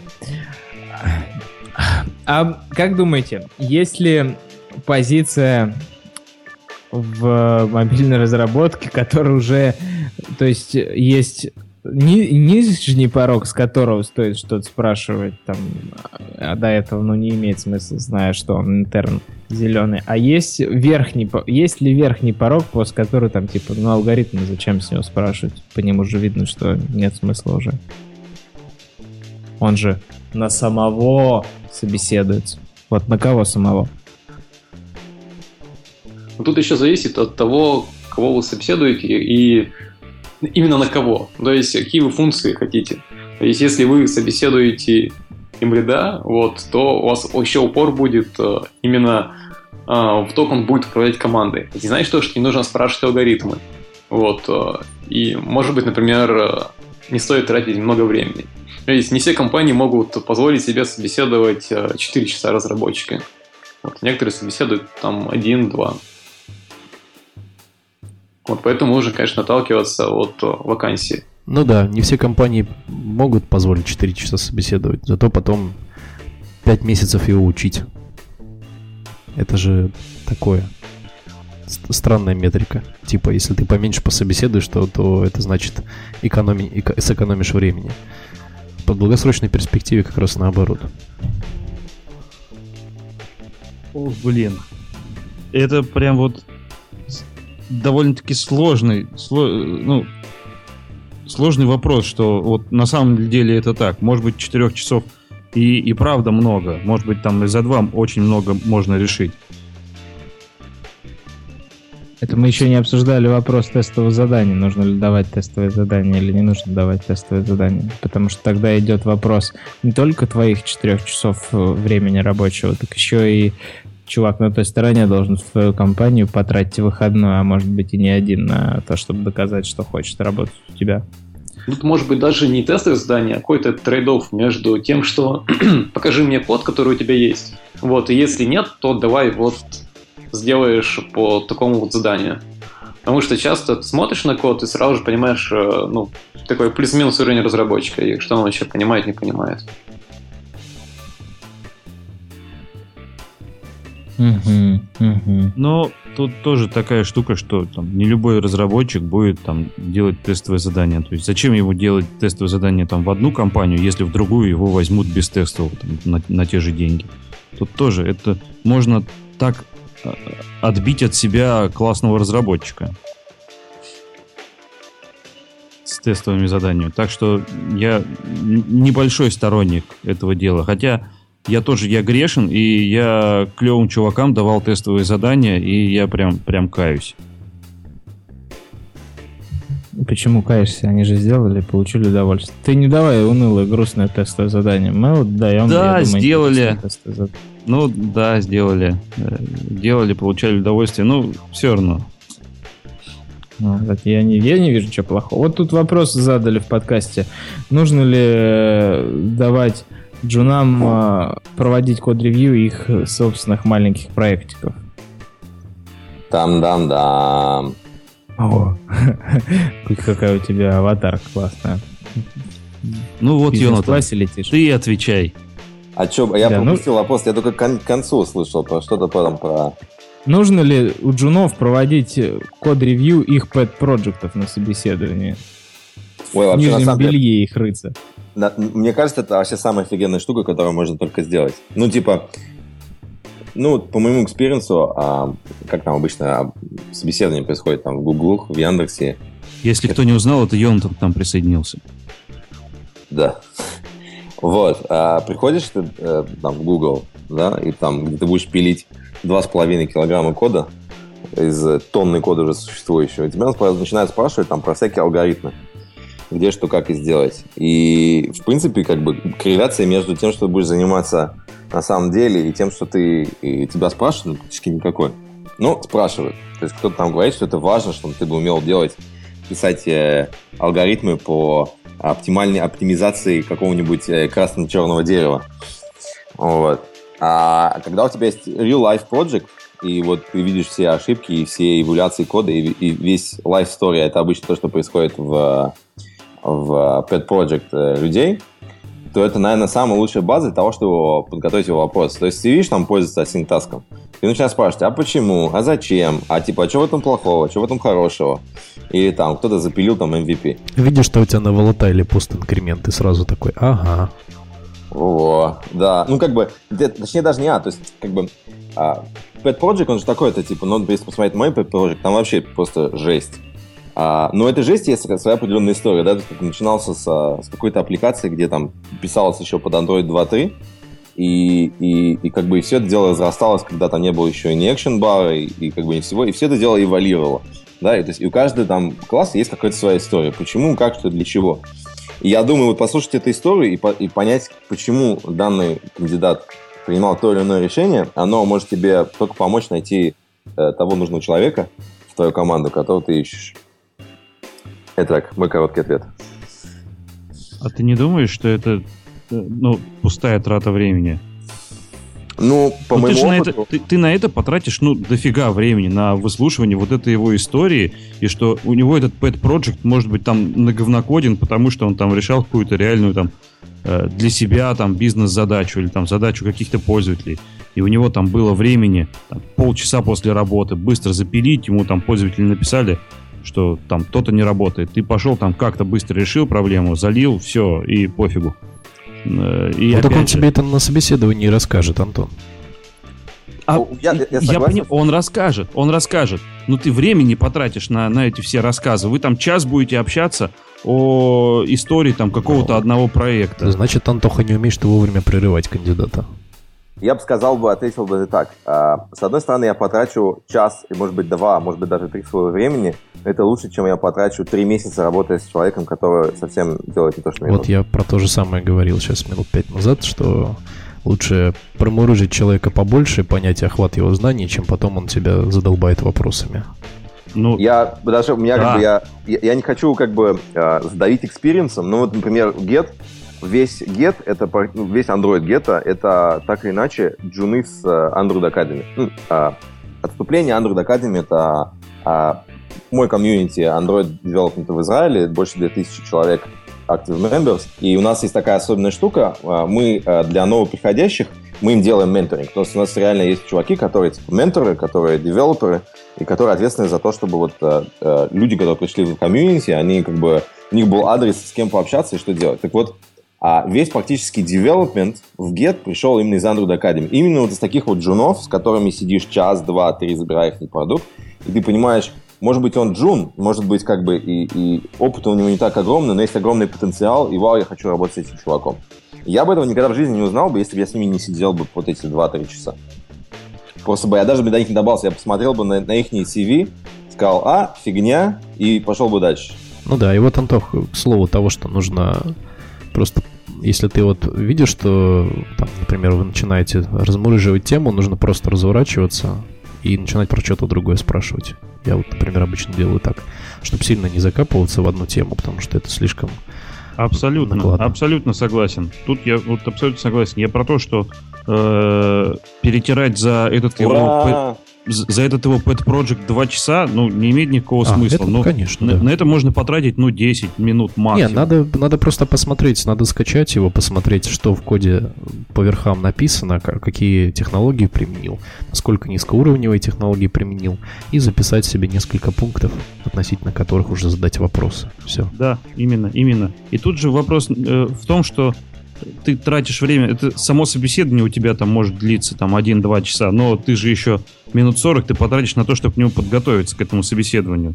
Вот с конкретным человеком. Это, ну, или я один только готовлюсь. Я на самом деле, а, ну, у нас как бы процесс был построен так, что человек, прежде чем как он приходил, он сначала делал а, на Codility, есть такая система, он делал а, какое-то домашнее задание, ну, типа программку. И интервью начиналось с того, что взять его solution, который он сделал на Fidelity, какой-нибудь там проблемы, и пройтись по этому. И вот сидишь до этого, готовишься, походишь по его solution и смотришь, что, что да, где, как, нет и почему. Йонатан, у тебя были кандидаты, которые, когда узнали то, что им нужно делать домашнее задание, такие, а, нет, пойду куда-нибудь в другое такси прособеседуюсь? Конечно, конечно. И, и это очень хорошо, потому что а, это значит, что как бы люди э, они, это, во-первых, они уже не потратят мое время, а, во-вторых, как бы человек, который, да, хочется работать у тебя и с тобой, он сделает это домашнее задание. Ну, типа, это, это просто показатель того, что как бы а, человек несерьезно настроен. А вот Джуниор, он просто хочет найти работу, вот, но и, и у него там есть э, пять компаний. И вот в одной ему нужно делать домашнее задание, а в другой не нужно. И он такой, а, пойду вот в те четыре, где не нужно. Ну, тогда мне такой джуниор не подходит, потому что а, фактор денег или там типа фактор э, э, поменьше сделать, как бы, ну, как для меня, как э, э, э владельца бизнеса или culture fit, да, есть такая тема, типа вот culture fit, да, подходит, не подходит. То есть, если мне нужен девелопер, э, который будет э, пилить э, с утра до ночи, э, ратовать, э, придумывать новые фичеры, э, сходить с ума и, о том, чтобы какие-то делать изменения в продукте, потому что ему интересно то, что ему делать, то, что он, ему интересно с тем, как он работает, потому что он понимает, что его карьерный рост напрямую профессиональный от того, чем он занимается, а не то количество денег, которое он получает на зарплату, то как бы э, для меня человек, который э, думает, что типа вот мне попросили потратить 3-4 часа, на должен написать домашнее задание, типа фу-фу-фу-фу, как бы это большой показатель. Я, как бы, это даже круто, что оно отстреливает людей. То есть, которые не, не серьезные, которые не мотивируют. Йонтон, сейчас немножко накину. А Джун, который хорошо алгоритмы знает, тебе подходит? Ну вот, например, Джун, который хорошо алгоритмы, э, спалил полбазы данных GitLab. Как, ну, вот он а, ладно, знает. давай дальше начнем накидывать. А как это коррелирует со знанием алгоритмов? Ну, как бы, смотри, алгоритм это, ну, это чисто мое вот восприятие. Например, я могу сказать чисто по себя. А, То есть, зная я... алгоритмы, ты быстрее убьешь базу данных, когда придурочные э, руководители тебе дали прот, да? А, я начну с такой с, с, с предыстории. Я вот а, всегда, когда собеседовался во всяких таких вот э, компаниях, меня спрашивали по алгоритмам, я вот просто по алгоритмам сакс. Просто потому, что вот я, я прохожу интервью, и у тебя интервью это такая стрессовая обстановка, да, и вот тебе там нужно что-то рассказывать, что-то придумывать, там показывать, как ты думаешь и так далее. Для меня всегда это было... Меня наступал ступор, box, и как бы я бы хорошо не готовился, как бы я не, не, не знал решения этих алгоритмов, я просто всегда в этом был отстой. А, и до меня вот именно, э, когда вот я а, пришел Гейт, мне сказали, типа, нафиг алгоритм, мы тебе дадим домашнее задание, там мы все увидим. А, это было такое, типа, вау, чуваки тут по-другому думают. Когда к тебе приходит человек, который э, пять лет тим лидом в очень известной компании, и он от зубок знает алгоритмы, это офигенно. Но когда ты начинаешь его копать, почему вот в андроиде так и так и так, а чтобы ты сделал так и так и так, и чувак понятия не имеет, как бы это... Не, ну ты уже под одну гребенку, давай, это конкретно у тебя, видимо, какой-то случай был, потому что ну, такого не может быть, что все эти лиды, которые знают алгоритмы, и пять лет ими работают, они не знают, как так и так его в андроиде. Я, я к тому, чтобы в плане логики, если человек знает алгоритм, не факт, что он знает а, э, Android. Все а, верно. И если а... он знает алгоритмы, это не факт, что продовые пароли от базы данных э, э, он, он не возьмет и не использует э, в ненужных целях.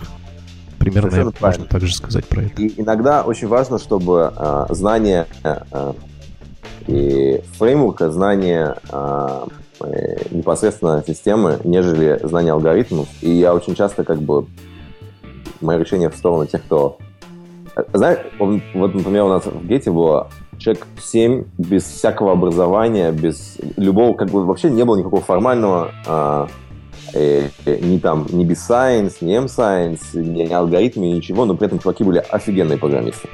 И делали такие вещи, когда ты, наверное, смотришь и думаешь, вау, как он это сделал. И имея вот это, вот, я понимаю, что все вот это формальное образование, э, как делать алгоритмы, как выстраивать то все это дело, это как бы это это все зависит от, от тайминга, от какого состояния находится человек и, и, и его как бы заточенности под это дело. Ну вот я скажу в защиту да, Яндекса касательно недавнего тут холивара в нашем чате по поводу того, что вот алгоритмы, алгоритмы, меня тут дрючили по алгоритмам, все дела. Но это как бы большей части сделано для того, чтобы понимать, в какие проекты и в какие задачи тебя окунать что задачи совершенно разные, и э, как, как тут писалось уже, типа, видел я оптимально классный код в Яндексе, это не значит, что не нужно об этом спрашивать, и это как раз-таки значит, что нужно больше об этом спрашивать. Если видели неоптимальный код какой-то компании, значит, что нужно где-то подтянуть э, ремни. Вот, поэтому алгоритмы спрашивать это дело каждой компании, и это все зависит от того, на каких проектах вы будете сидеть и какие задачи решать. Я думаю, что, а, я, во-первых, я совершенно с тобой полностью согласен. Я думаю, что для каждого интервью в компании нужно готовиться отдельно, в плане того, чтобы вот когда к тебе приходит э, человек на собеседование, и этот человек уже знает про твою компанию не меньше тебя, он знает, какие у нее есть челленджи, и, и он знает, какая область, то есть, например, вот там, э, да, там аппликация Android водителей, да, то есть там челлендж, то, что касается GPS, location и так далее. Если человек посидел, подготовился и пришел с каким-то уже заданием насчет вот как, как работает GPS, как это все дело устроено, какие есть челленджи, э, попробовал что-то с этим сделать и найти какие-то решения, это просто огромный плюс. Но этот кадровый плюс, например, может совершенно быть нерелевантным в компании, там, которая занимается чатингом, месседжем, в Телеграме, например. Ну, то есть, как бы, ну, окей, GPS location, окей, so what. То есть для каждого интервью, мне кажется, нужно готовиться отдельно. Да-да, кстати говоря, вот еще по поводу недовольных насчет собеседования в Яндекс, могу второй аргумент сказать. У нас HR скидывают э, ссылочку, у нас э, есть официальный публичный пейдж, в котором у нас все описано а, касательно того, какие процессы собеседования есть, и какие секции, и что нужно перед этим знать. Даже более того скажу, какие книжки нужно прочитать. То есть задача облегчена до нельзя.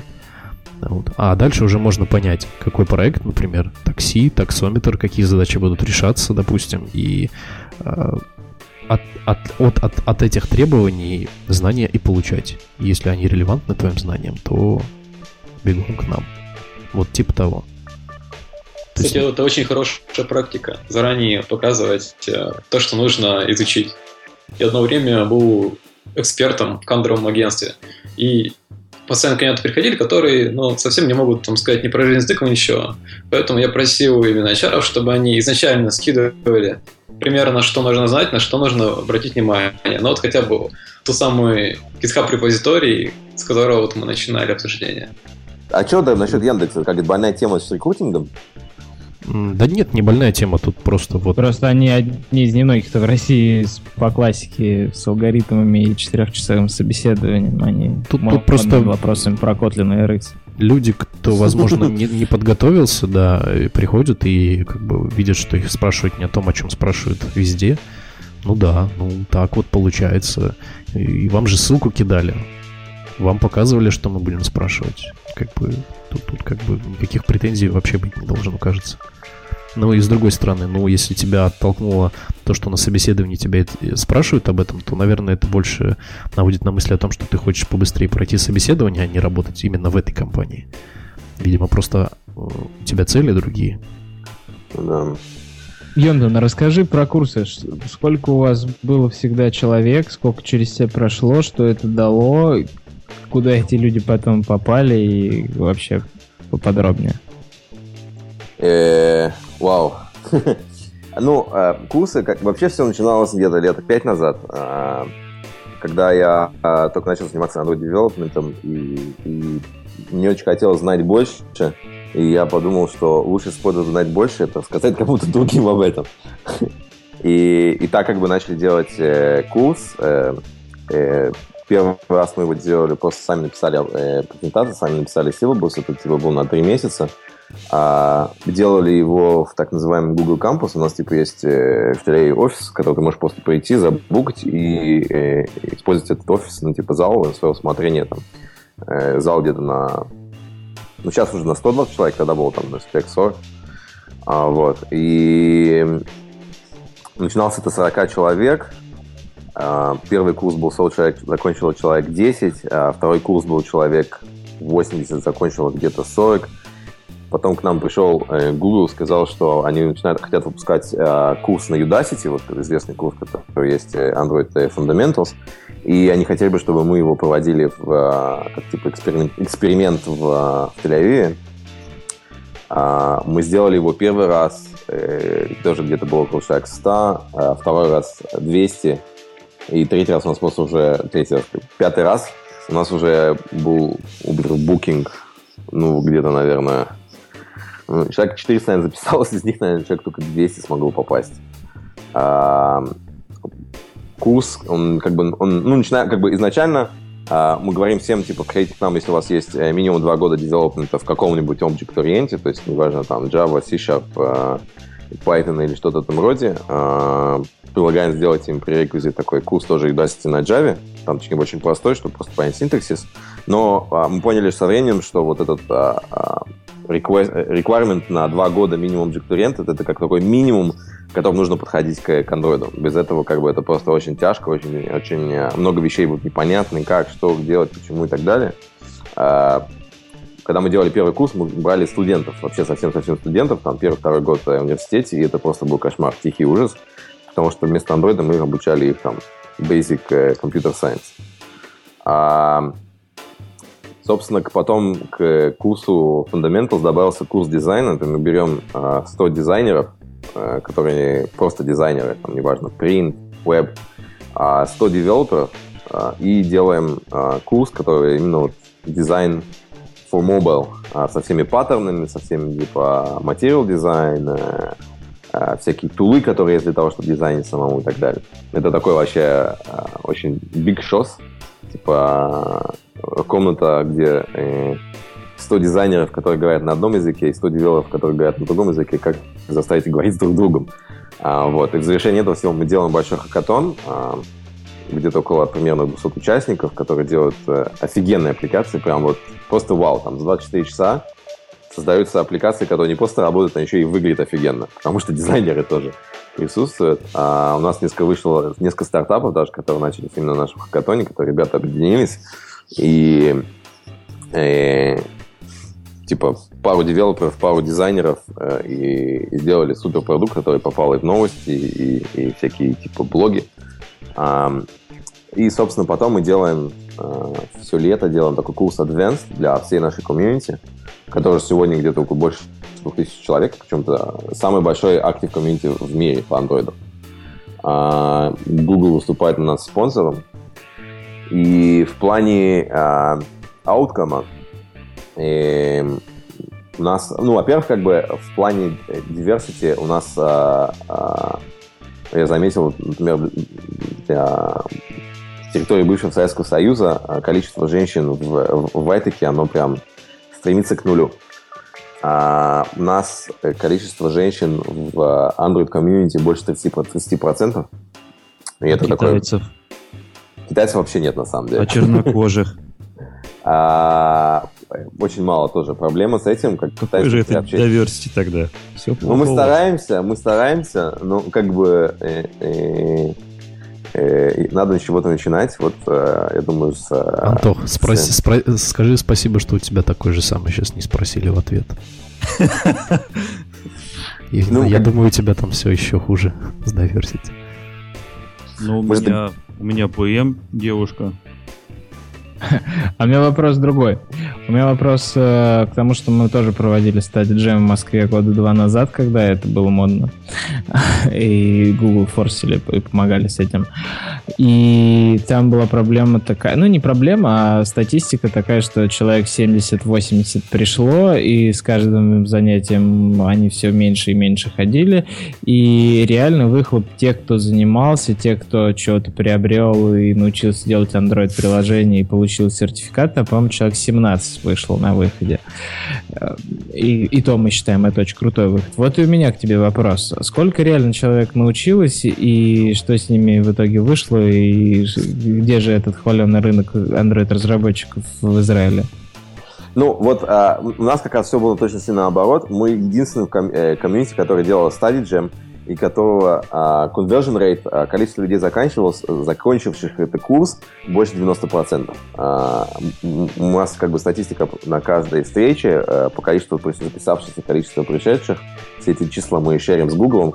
И, и ребята с Google э, вопили от восторга и не понимают, почему. Ну, типа, и все спрашивают, почему это не работает. Работает у вас, не работает у остальных.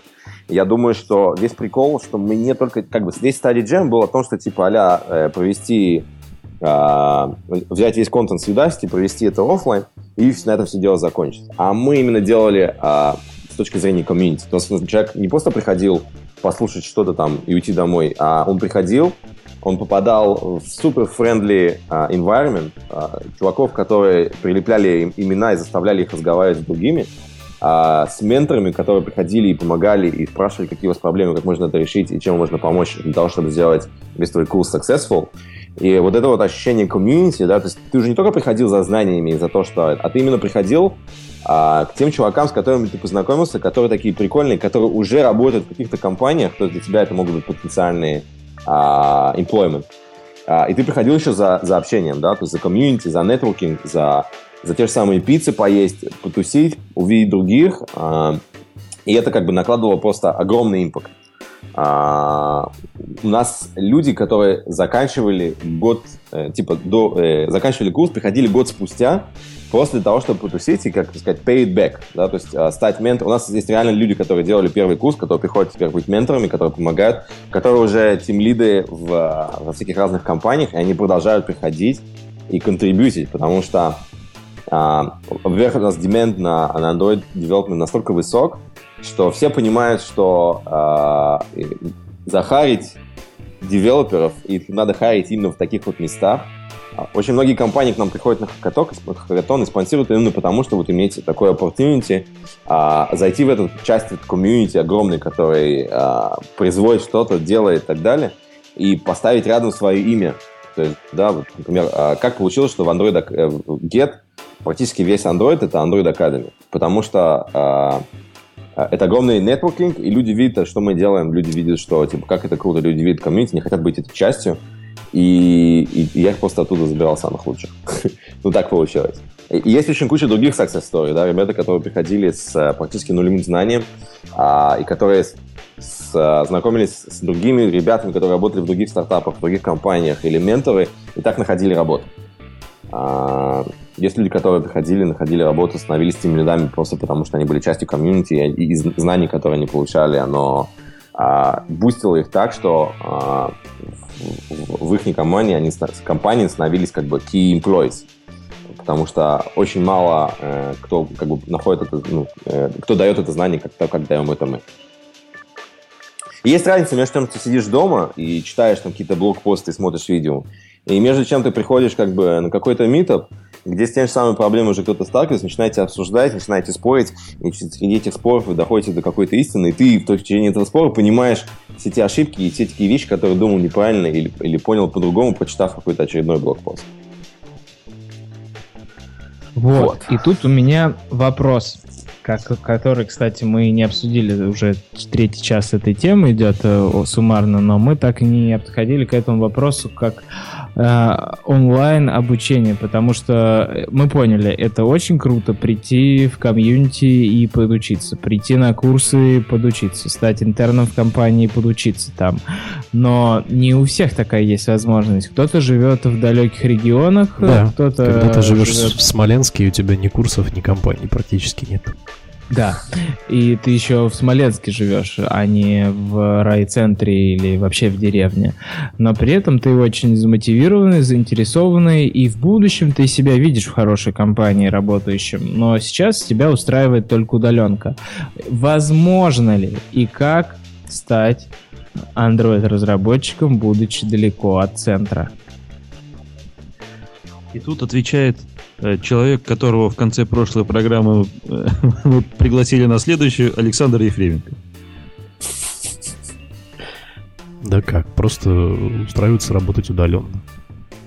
Вопрос-то более конкретный. У тебя какой... Ну смотри, ты пошел как, ну, удаленщик, э, правильно? Ну, вот, с самого начала я просто сидел фрилансил. Просто брал проекты, сам спамил заказчиком на фрилансах, там, на всяких э, одесках э, и вот этих всех mm-hmm. ужасных сайтах с заказчиками, которые хотят приложения за неделю. Вот. Ну и писал код. У меня вообще такая позиция. Нужно как можно больше писать кода и периодически вылазить, высовывать свою голову, как вот страусы из ямы, и пытаться с кем-то иногда общаться. И большая превалирующая часть должна быть писать как можно больше кода, понимать, как он работает. Вот, и тогда все будет хорошо. Собственно, первая моя практика была это вот фриланс и вперед, писать код. Можно а больше какие кода. Какие проекты фрилансил? Да, всякие разные, а что тебя именно интересует? Ну, как, Android как... это или просто Java? Android, или... конечно. Ну, сначала я, естественно, знал Java а, и пошел работать, э, фрилансить под Android. А, и вот так вот дальше пошло. Ну, типа, знал Java только по книжке, там чуть-чуть пописал на ней. Полгодика там буквально, даже меньше. Ну, сам, то есть, поучился. Пять проекты начал накидывать. Понимать, как это работает. И вот спустя полгода, когда я понимал, как, как можно из какого-то э, там, из, как, из буханки, из там э, спицы из зонтика, какую можно сделать там троллейбус, я понял, что можно уже попробовать. Примерно так. Понятно. А вот у меня такой вопрос э, от experience а. А, и мне кажется, как бы а, для компании работает ли вообще тема насчет иметь девелоперов в remote е? Ну, а, кажется, вот, что работает. Вот, Смотря для каких, Антон. Ну вот я имею, имея э, девелоперов э, на аутсорсе, ну, точнее, как бы они часть компании, но они как бы типа на ремоуте в другой стране, для меня это прям супер challenging э, и в плане коммуникации, и в плане менторства, и в плане даже для них, да, то есть как бы я хочу им что-то дать, я хочу им э, как-то законтрибутить в их продвижение, для меня это супер-пупер тяжело. И, ну и как бы и, и, и как бы для компании, да, объяснить там, что болит, э, что нужно починить и как это передать весь этот бизнес- need, мне кажется, это очень тяжело. Вот как твой experience с этим? Как, как... Тяжеловато, тяжеловато. Я вот как, как на прошлом месте работаю работал удаленно, такой, уже не фриланс, скорее больше. У нас тут в Смоленске, на самом деле, тут, в Смоленске была, в общем, э, есть компания, да, я на проекте сидел достаточно там долго, но потом я решил бросить все и сесть поработать удаленно. Э, вспомнить старые времена, так скажем. Для меня, да, было неожиданной новостью то, что прям ты в каком-то вакууме находишься после там работы в офисе полуторалетней. Вот, и сидишь такой весь через звонки в скайпе, пытаешься что-то людям там нарисовать, они даже не видят, как ты руками машешь. Вот, что, что-то вроде этого. Я с другой стороны, да. у, меня, у меня были в команде удаленщики, и да, я тут тоже могу сказать, что это прям, это сложнее, это реально сложнее.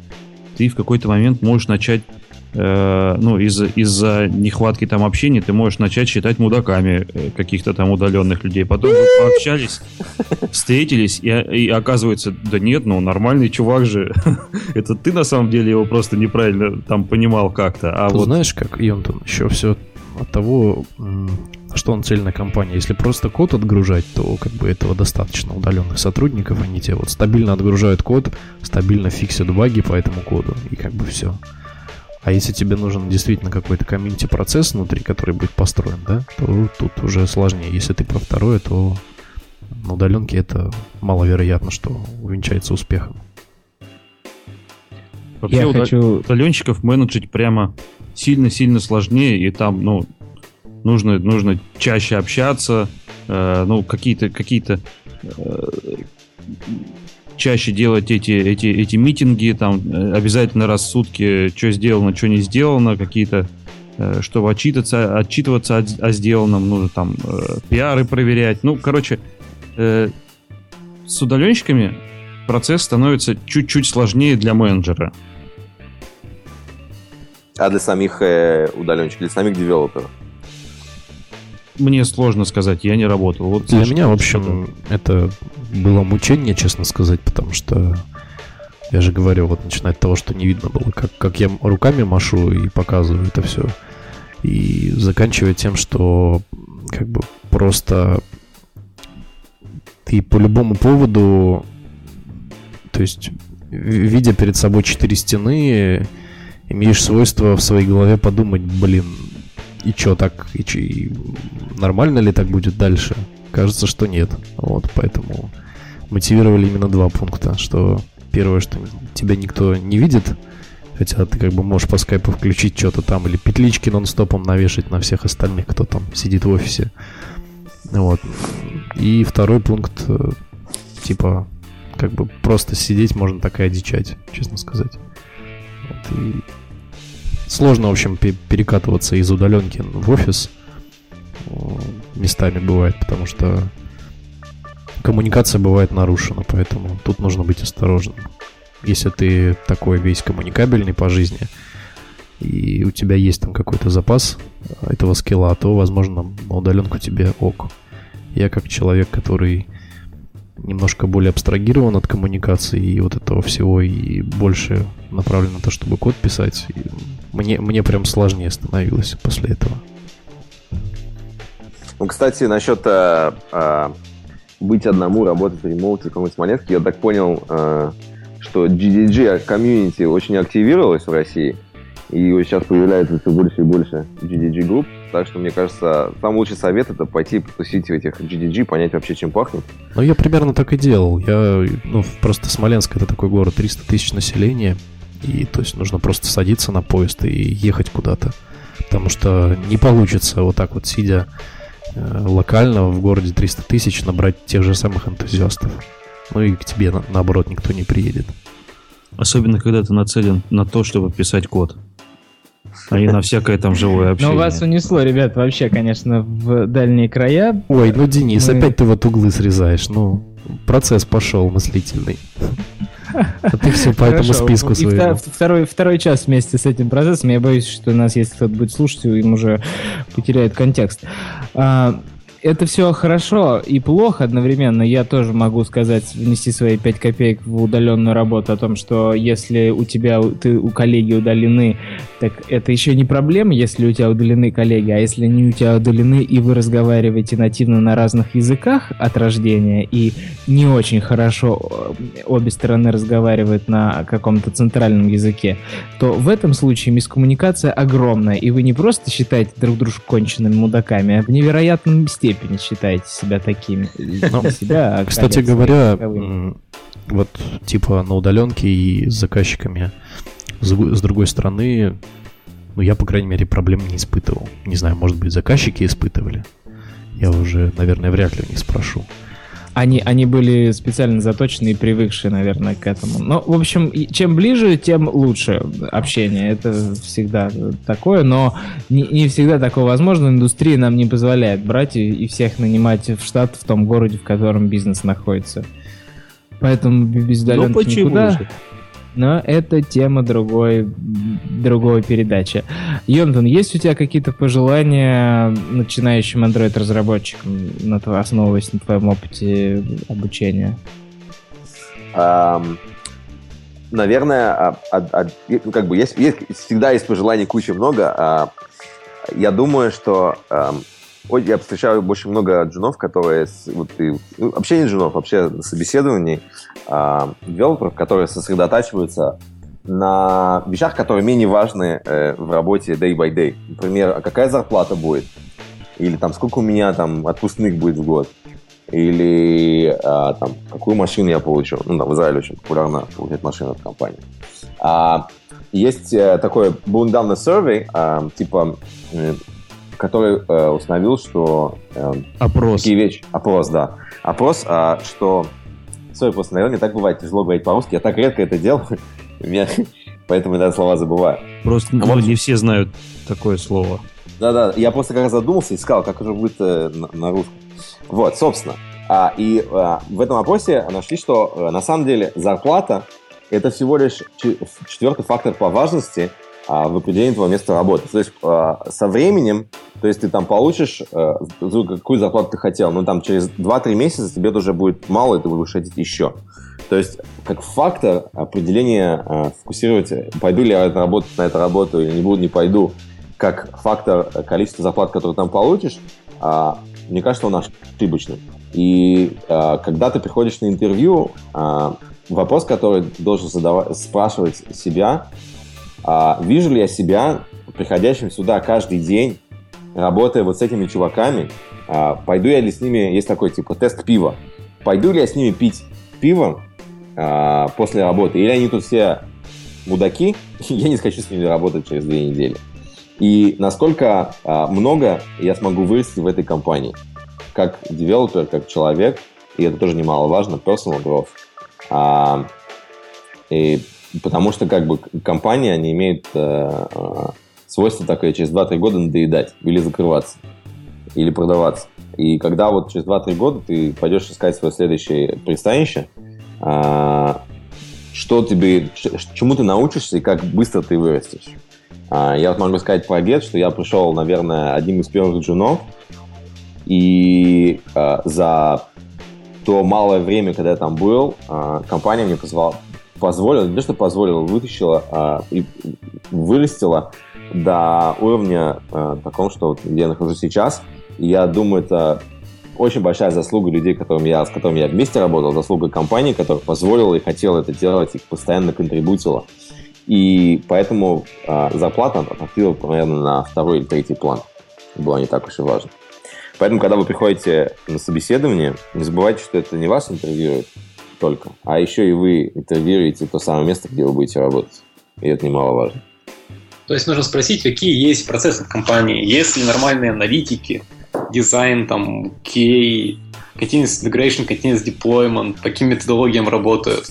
Да, вот. с кем работать, какие люди у вас работают, что для них важно, что, как они принимают решения, какие процессы, а, а, а как, как вы строите развитие вашего, э, каждых ваших employees. То есть если говорить, да мне пофигу, пили свой код, а что с тобой дальше будет, то как бы, ну, например, для меня бы это был бы такой big no.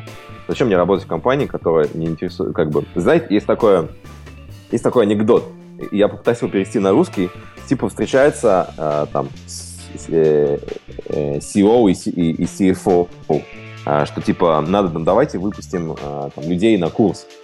А, и, ну, типа, CFO говорит, типа... А, Директор. Директор, ну да, не, этот... Э, финансовый. Финансовый директор говорит, вот мы там типа заплатим за их курс, они там типа вырастут, научатся чему-то и уйдут. А тогда ему SEO говорит, а прикинь, что вот если они э, не научатся и останутся с нами. Да, да, да. Это будет сильно хуже. Вот оно такое вот, я думаю, в этом все дело. Что-то в последнем сезоне э, Silicon Valley мне вспомнилось это А, как, как Эрлих говорил, я согласен на то, что буду приходить в пол одиннадцатого и уходить в четыре. Что-то вроде того. Так и быть. Какая у меня зарплата будет. Ну да. Когда приходите на собеседование, смотрите, интересен ли вам этот проект, готовы ли вы работать э, с этими людьми и, и в тех процессах, которые они предлагают.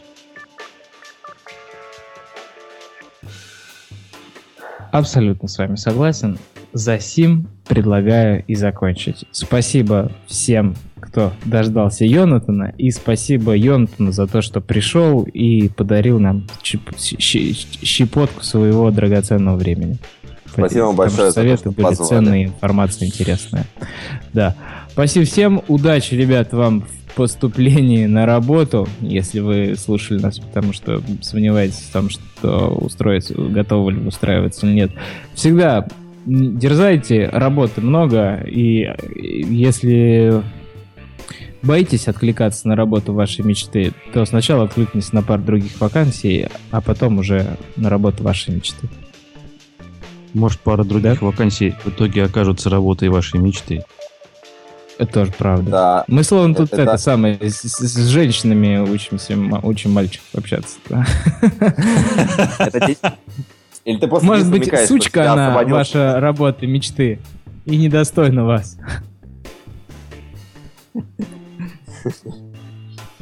Короче, да, интересных вам проектов и никогда не работайте с мудаками. Да, все, точка, пока. И водились бабки. Всем пока. Да. Всем пока. Пока, ребята.